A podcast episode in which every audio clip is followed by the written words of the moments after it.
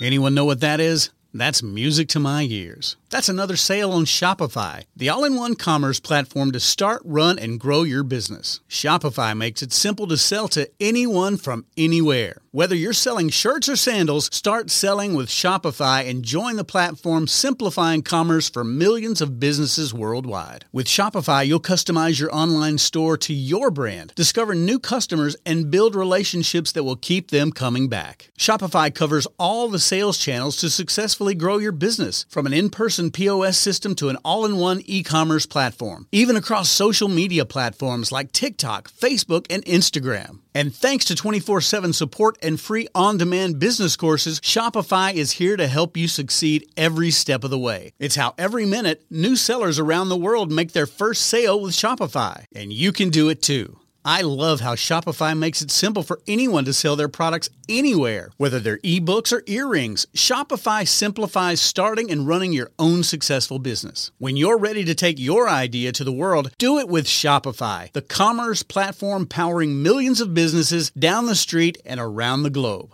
Now it's your turn to try Shopify for free and start selling anywhere. So sign up for a free trial at shopify.com slash C-Suite, all lowercase on C-Suite. Go to shopify.com slash C-Suite, all lowercase on C-Suite to start selling online today. Shopify.com slash C-Suite.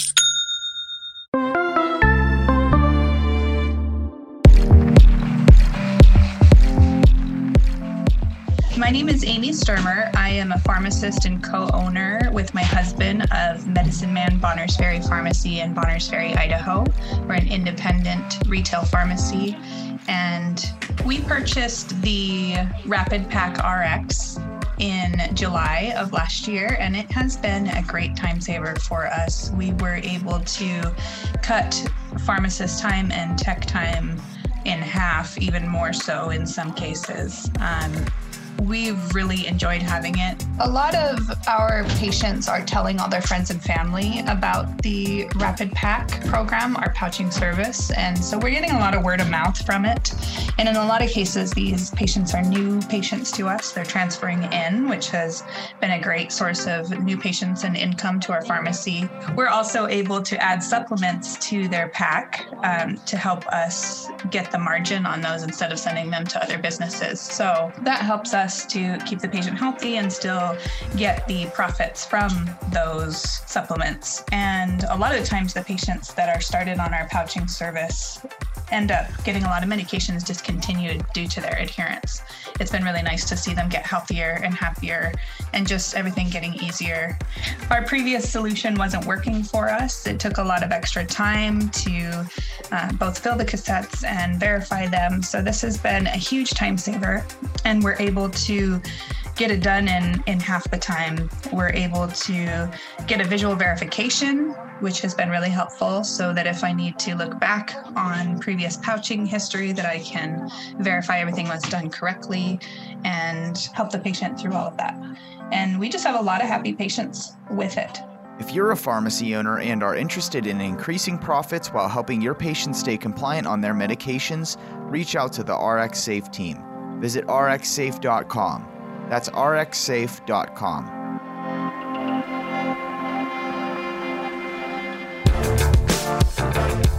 You're listening to the Pharmacy Podcast Network.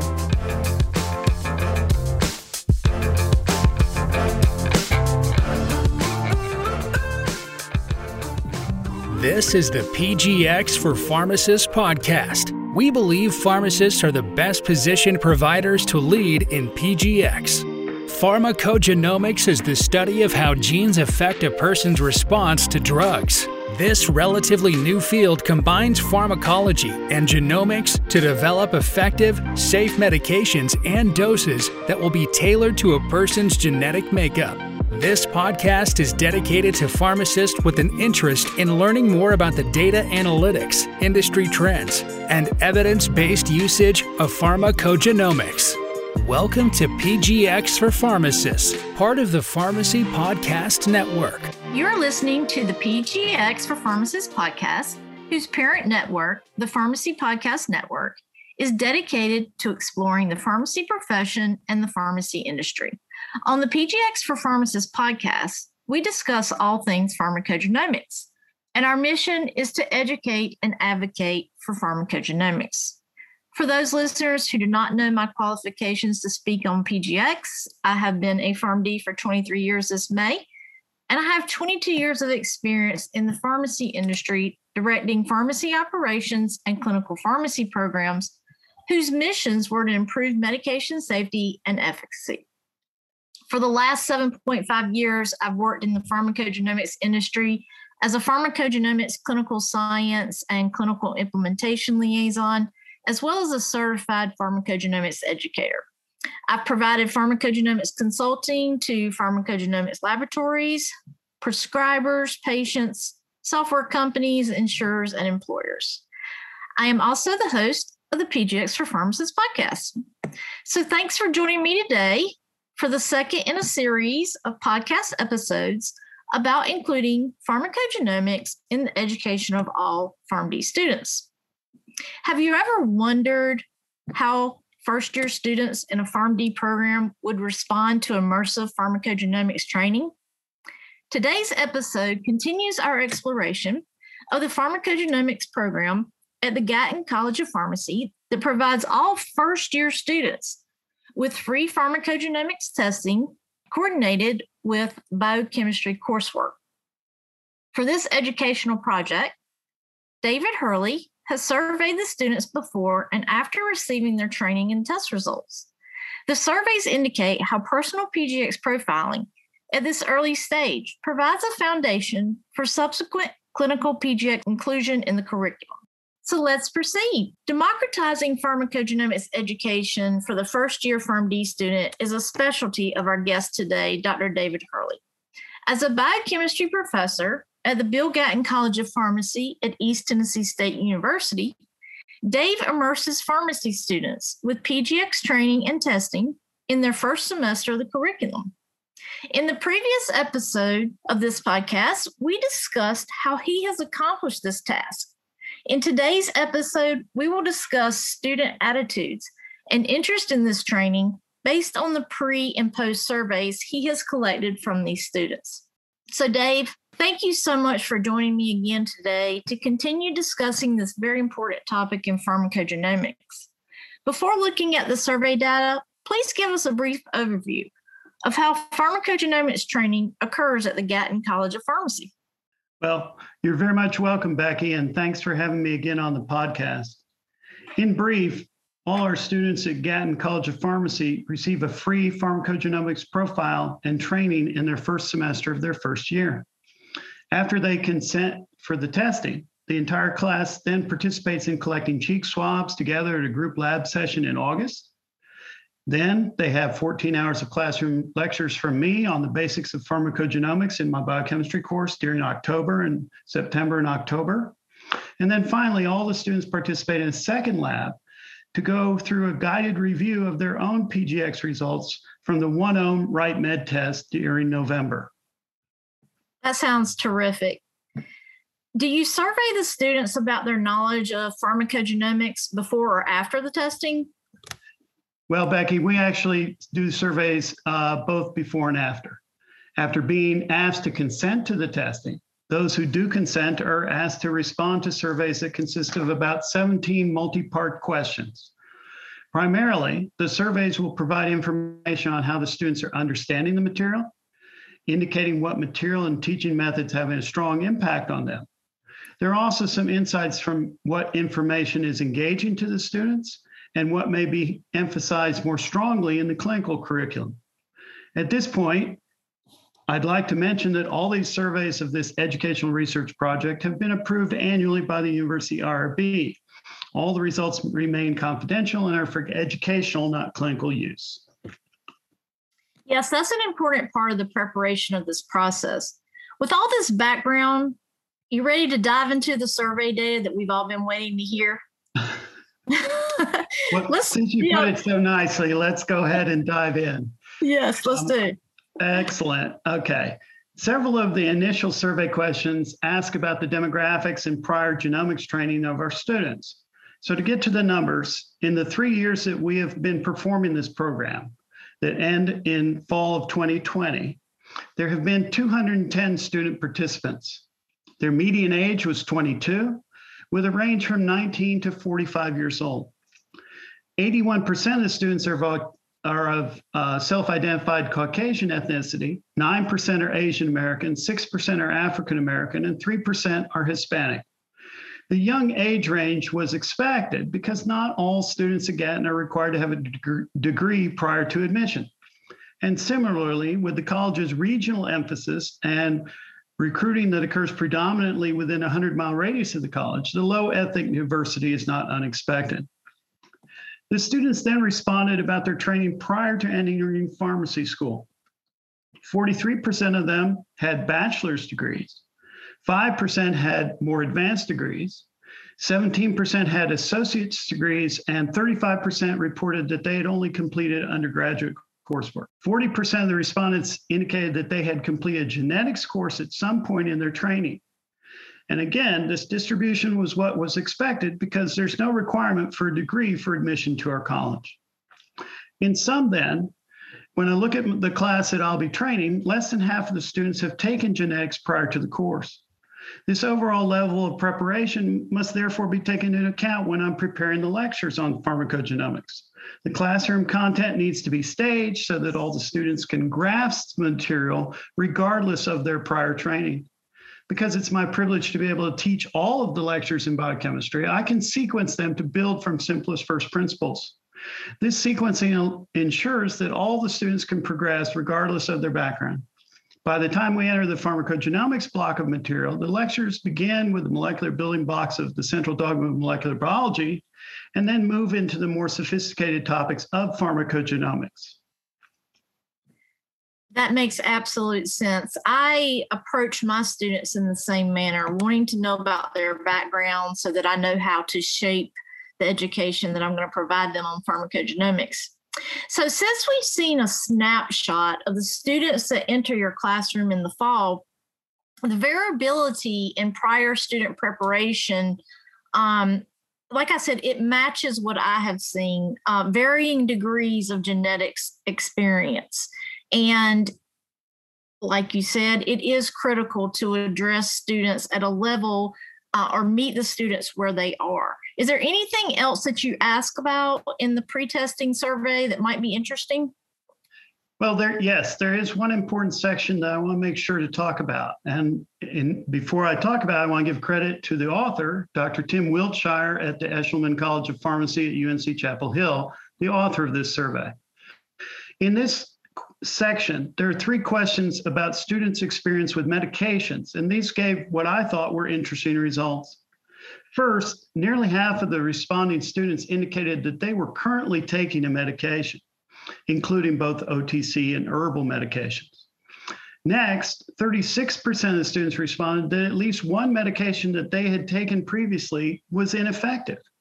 And then finally, 60% of the students reported that they had experienced side effects from at least one medication that they had taken in their history. This seems to me to be very important information because it suggests that many students may be personally interested in how pharmacogenomic data provides guidance to find an effective drug that has minimal side effects. Based on the replies, the lectures now strongly emphasize using pharmacogenomics to increase drug efficacy and reduce side effects, building on these personal experiences of the students and helping to individualize their training in pharmacogenomics. That's, I love that approach. And I'm certainly going to steal that idea and add it to my add it to my program um, with my APPE students. Um, that additional layer of what medications may not have been effective for the student or which ones may have caused them side effects. Um, because you're absolutely right that that makes it more personal for them and, and makes them retain that knowledge more i believe so what what else about the survey data? What about the um, post training results? What are you seeing from the post training well good enough. We're right on target and enough with all the preliminary pre-survey data. Out of all the students statements that the students replied to i want to focus on just a few in the post survey that are the same on both the pre and the post surveys. And so these are statements that are designed to query the students about their attitudes about pharmacogenomics before and after the training in order to gauge the impact of what we're doing. The first statement that they're queried with is I am confident in my ability to understand the results of pharmacogenomic testing. Now, prior to the course, 28% of the replies indicated strong agreement, but 10% of the students disagreed strongly with this statement that they had no confidence in their ability. After the training in the course and getting their own pharmacogenomic profile, the strong agreement group in, increased to over 50%, and no one disagreed with the statement at all. So, student attitudes indicated that the training strongly increased their confidence in pharmacogenomics. And because this was one impetus, of course, for this training, this is seen as a validation of the training process itself. In the next statement, students were asked to indicate their agreement with the statement, I am familiar with pharmacogenomic resources. Now, prior to the course, one third of the students agreed with this statement. One third were neutral and one third disagreed, saying that again, they did not have any idea about pharmacogenomic resources. Now, this is a reasonable distribution given that very few of the students had any pharmacogenomic training. Fortunately, after the course was complete, a full 86% of the students agreed or strongly agreed with this statement, and none disagreed about the use of pharmacogenomic resources. Again, this increase in student uh, perception of their abilities shows that the lectures and the exercises on using pharmacogenomic information and resources were effective. It is my hope that this confidence in student use of online information, such as CPIC and PharmGKB, will actually allow the students to continue as lifelong learners of pharmacogenomics throughout their careers and continue their success. A third and final statement was I would recommend the use of pharmacogenomic testing to manage therapy prospectively. After training for the one semester, over 97% of the students now replied that they would indeed recommend pharmacogenomic testing.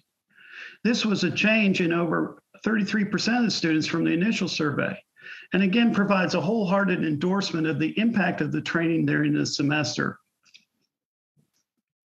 Wow, those post training and pre training responses just illuminate the efficacy of the program at Gatton. I just love, I find it interesting that so many student attitudes um, changed over just the period of a semester. And what I'm even more excited about is that it's happening so early in their PharmD education. Um, your findings confirm that the, the validity of using this combination of classroom and the lab for PGX education early in the curriculum um, has a an impact on these students at an early stage and and that's that's really where we need to be with pharmacogenomics education. Yeah i'm very glad that things did work out so well.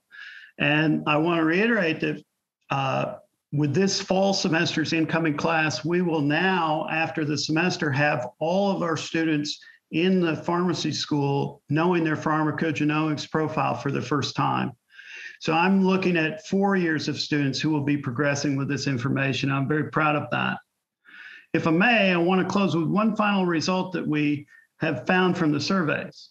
When the students were asked at the end of the semester, would you add more time for pharmacogenomic training to the entire curriculum? Over half of the class asked for more pharmacogenomics training. Now, remember, these are students at the end of only their first semester courses, which include things like calculations, physiology, drug development, and pharmaceutics.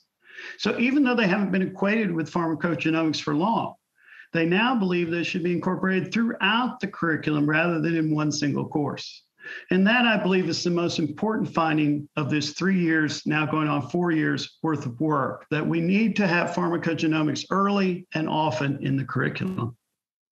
Absolutely, David. You you and I are both proponents of pharmacogenomics education, making it personal for the learner, and advocating for um, pharmacogenomics education. Um, so we've covered a lot of material here today. So we're going to wrap things up. How would you summarize all of the survey data in just one brief paragraph? Okay. Well, this data provides important guidelines for a meaningful pharmacogenomic program for pharmacy students. We all agree that there's a great need to give more pharmacists more experience with pharmacogenomics. The training program that we have here at the Gatton College of Pharmacy, using the first semester of the first year, is now providing experiences that foster positive student attitudes about pharmacogenomics throughout the entire four years of the curriculum.